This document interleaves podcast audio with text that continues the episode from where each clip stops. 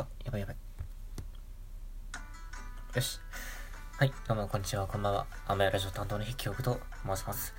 え、ちょっと声の、あの、ガラガラ感とか質が変わりましたね。一回、あの、さっき話したら、あの、声がね、すっきりしたので、ちょっと声質が違うかもしれませんが、えー、先ほどの、えー、マスメディアについて大学の後期っぽく話してみるの前半戦の続きの後半戦になります。担当は筆記憶がお送りいたします。ということでですね、前半戦は、えー、期末の、期末じゃないわ、鬼滅の、えー、刃ですね。もう隠す必要はありません。鬼滅の刃の、まあ、あれこれについて、まあ、そのマスメディアというか、うん、なんでこうなんだろうなっていうことをいろいろお話ししたわけですけれども、まあ、とりあえず鬼滅の刃というか、その映画というものにちょっとあの、特定のもの、もしくはまあ他のものをちょっと例に挙げながら話していきたいなとは思うんですけれども、まあ、その、どうして、まあ前提として疑問としてある、疑問、まあ、としてあるのが、どうして映画の内容というものを、まあ大事なものですね。映画に、を見に行ったことがない人間がしているのかということに関してですけれども、例えばこれ、あの、まあ、鬼滅の刃だけではなくてですね、えー、まあ、最近公開する、うん、多分もう少しで公開する予定の、あ、まあ、今日かな、うん、えー、仮面ライダーにも言うことが、まあ、もちろん仮面ライダーだけではないんですけどね、うん、あの、まあ、できるかなと思うんですよね。えー、まあ、今、仮面ライダーセイバーという、あのー、作品が放映されているわけですけれども、放送か。まあ、その映画がね、放映されることになるんですが、まあ、仮面ライダー01との合体ですね、やるんですけれども、その、まあ、Google を使っている人にはよくあるあるかなと思うんですけども、その、最初の、あの、ページというか、あそこにこう Google は自分に関連したような、その、まあ、自分の好み適したような情報を表示してくれるじゃないですか。まあ多分無意識に調べたことを多分 AI が、あの、関連してですね、ただパパパパパッと表示させてくれるとは、あの、思うんですけれども、うーん、なんか、最近はですね、ちょっとそれが行き過ぎちゃってるというか、過剰になってるっていうふうに、あの、ちょっと思ったところもあります。まあ、これが先ほど前半戦で危険という言葉を使った理由でもありますね。はい。まあ、見たことがない人がいるので、あの、キャラの特徴、特定の言葉を使って、こういう名詞を使って言及するのは、えー、防ぐんですが、えー、まあ、知ってしまったものに関して言いたいんですけど、その仮面ライダーセイバーに出てくる。もちろん、まあ、あの、仮面ライダーの映画見に行こうかななんてちょっと思ってたりもしたんですけれども、その、そこに、多分おそらく出てくるであろう、ラスボスの敵の名前。そして、そこのラスボスの、えー、敵に対抗するための、その多分劇中のオリジナルフォームかなって思われるものがあったんですよね。まあ見た感じ。うん。まあそれも、あの、意図して私が調べたというよりかは、そのたまたま Google の最初のページに表示されていたというだけでですね。まあ、まあ、ある意味でこう、ふと、パッと見た瞬間にですね、こ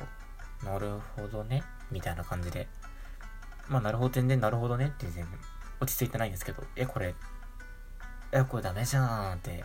思っちゃったんですけれども、そう、映画に見に行ってない人間が、映画の重要な情報を先に知ってしまうとおかしくないですかっていうことなんですね。むしろそれ知ってしまうことが、映画、なんで映画に行くかっていうと、その映画にしか登場しないというか、映画だけの何かを求めていくから映画に行くんですよ。映画の内容を全部知っていたら、行く必要ないんですよ。だとしたら、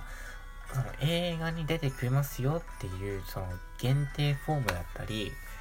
その存在が知られていないラスボスだったりっていうのを先にどんどんネットにそのもちろん Google でじゃあシークレットモードすればいいじゃないかっていう話なんですけれども、その Google にパッて表示されるような情報が、そういう見たことがないものをパッてこう、どんどん表示させちゃう。本来は、えお金を払って映画を見て、あ、なるほどねってなるところのものを無料で、てか勝手にパッて表示されちゃって、あ、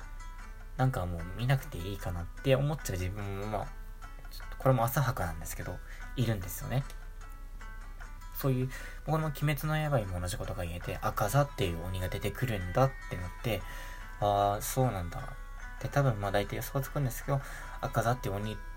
なんか強い鬼が出てきて、で、ネゴさんが多分倒すんだろうねっていう風になって、もちろん、まあ倒すのは全然、まあ自然なことかもしれないですけど、だからそういう、まあこれもね、一種のまあ疑問不満みたいな愚痴みたいなものになってしまうかもしれませんが、なんかこう、あまりにも本当に最近まで立て続けて、立て続けて感じたことみたいなところに、その広告というか、マスメディア、もしくはその個人の好みをこう、蓄積してというか、そのそれに関する情報を蓄積して、Google に表示させようとするのって、なんか、まあ多分前々から言われてきたことだったのかなと思うんですけども、なんかちょっと気持ち悪いなーって思い始めたんですよね。だからちょっと最近はシークレットモードにして使ったりするようにしてるんですけども、まあこれは皆さんはどう思うかという話になります。まあ自分がこう、行きたいなという映画、見たいなという映画があってですね、で、それに関する情報、もしくはそこに出てくる重大な、こう、知らない方が面白いなと思えた情報を、パッとこう、例えば Google のトップページ、いろんな表示、記事が表示されてますね。あそこにバッて表示されてしまう。まあ、もしくは、ニュースでこう、普通に出てきてしまうとか、もしくは YouTube を見ているときに、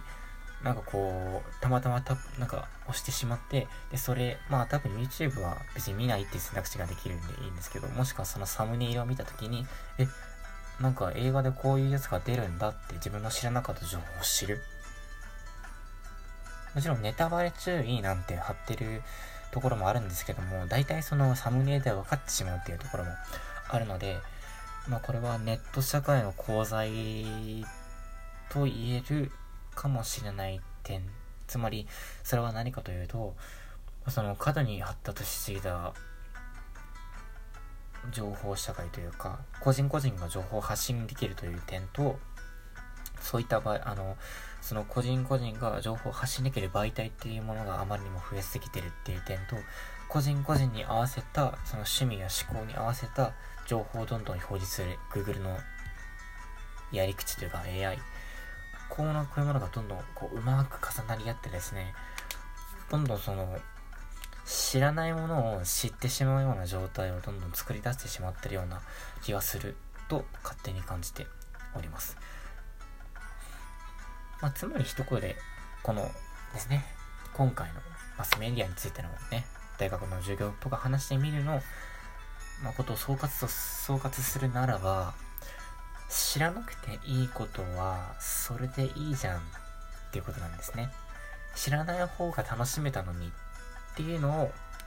まあ、毎回毎回感じるところなんで、まあ、多分その一言に尽きるかなと思うんですけど、皆さんもこういった経験はありますかね？知らない方が楽しめたなとか、その情報は知らない方が、なんかこう映画とか、なんか作品とか見れたなとか、あ、それをこう知らなかったからこそ多分その感動とか驚きがあったはずなのに、みたいなところも多分あるかなとは思うんですよね。逆にその知らないところがあったからこそすごくめちゃくちゃ感動したっていう作品もあるかなとは思うんですけど、最近なんかちょっと本当に最近どんどん感じたことで、もしこれがこれからのそのなんだろう、まあネットはね、まあ使い方を気をつければそれ大丈夫かなと思うんですけど、シークレットモードにするとかね。なんですけども、こういう、そういった作品に関する情報っていうのが、こう、無尽蔵に、なんか配慮もなく、見る人側の配慮もなく、ただ好きそうだからっていうだけでこう押し付けるようなものが、これからのネット社会のなんか主軸というか、メインストリームというか本流になっていく。なんかちょっと怖いなって感じたんですよね。それでいいのか、なんか、っていうとか、その知ってることだけが全てなのかとか知らないことを知らせることとか映画に出てきてしまうようなとこまでも人に驚きとか感動を奪うことまでしてもその情報を知らせることがそれはどうなんだろうっていうことなんですよね。もちろんこれを完全にいいとも悪いとも判断しませんが、ちょっとそれはどうなんだろうなって、まあ思った。まあそういうふうに疑問を感じた回でございます。はい。まあ割と、あのー、前回の理念転生とか宗教とかゲームに比べればちょっとつきやすい内容から、ちょっと内容は長くなってしまったんですが、まあそれに比べればちょっつきやすい内容かなと思いますが、皆さんは、このマスメディアの功罪と言っていいかわかりませんけれども、過度に情報を提供してくるインターネット、こういったものをね、えー、どう考えるでしょうか。もちろんそれはこのラジオトークも例外ではないと思います。マスメディアという媒体に関しては、まあマスと言い切れることはできないですけど、まあおそらくマスと言ってもいいでしょう。はい。ということで、今回の甘いラジオ、大学の講義っぽく話してみるのコーナー。えー、まあ、鬼滅の刃仮面ライダーとかいろいろ例を挙げましたが、えー、ま、マスメディアのことについてちょっと疑問を呈しながら話してみたり、えー、した回でした。担当は、えー、筆記憶でございます。聞いていただきありがとうございました。それでは、また、えー、来週の一応ゼロ元の大学の講義っぽく話してみたのコーナーで、えー、お会いできることを楽しみに、お耳にかかることができれば、えー、幸いでございます。では、えー、さようなら。バイバイ。